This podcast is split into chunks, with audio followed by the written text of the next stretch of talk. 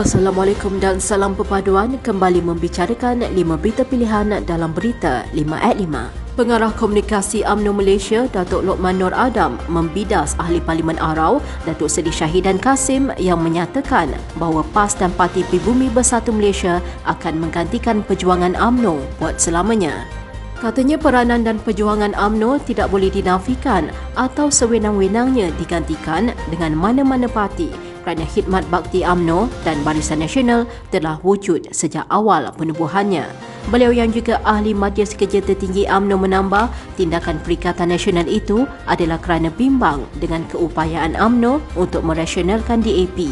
Bagaimanapun beliau sangat yakin tempoh empat tahun setengah yang masih berbaki boleh digunakan sebaiknya oleh AMNO dan Barisan Nasional bagi menunjukkan kepada rakyat DAP lebih rasional apabila berhadapan dengan AMNO. Pemimpin AMNO yang berada dalam kerajaan perpaduan harus terus komited dalam membawa agenda kemakmuran kepada rakyat dalam mendepani arus pemekasaan negara. Datuk Seri Azalina Otman Sain selaku Menteri di Jabatan Perdana Menteri Undang-Undang dan Reformasi Institusi memaklumkan isu kebengkrapan yang kerap berlaku mendapat tempat sehinggakan pelbagai inisiatif dilaksanakan bagi memberi kesedaran kepada rakyat termasuk golongan muda.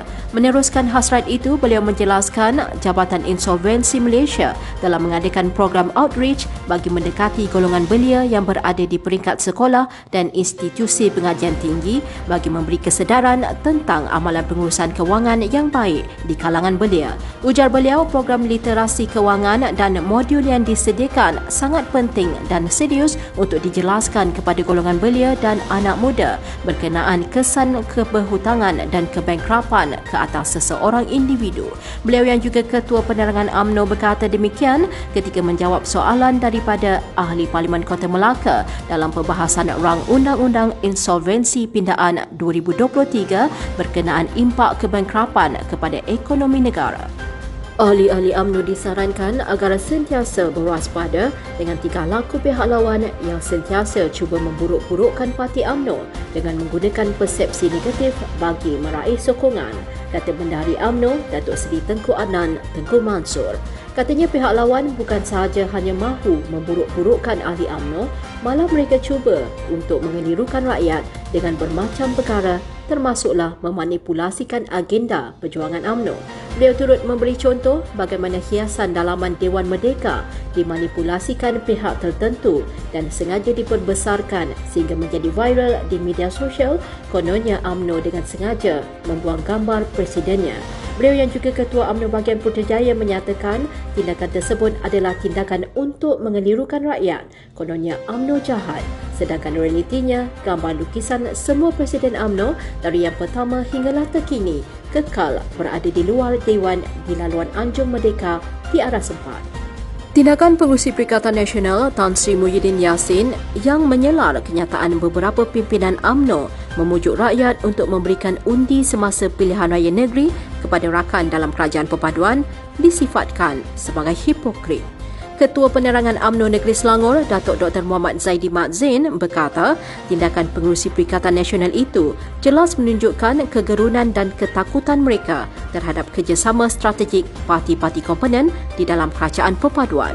Ujar beliau apa yang jelas mereka sebenarnya gerun dan risau dengan apa yang berlaku serta langsung tidak menyangka bahawa Barisan Nasional boleh bekerjasama dengan Pakatan Harapan.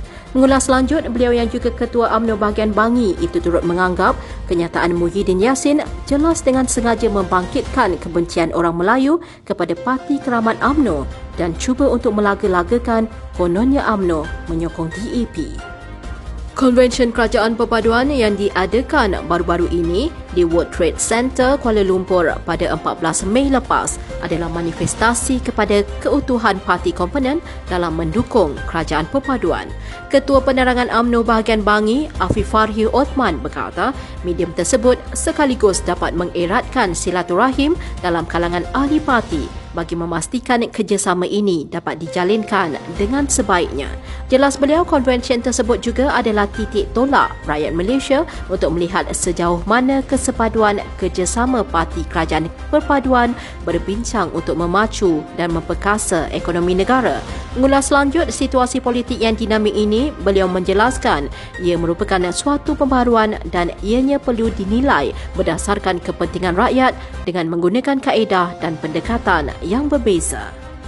Sekian dari saya Kaslinda Abdul Kadir. Jangan lupa temu janji kita Isnin hingga Jumaat jam 5 petang, 5 berita pilihan hanya di Berita 5 at 5. Assalamualaikum dan salam perpaduan.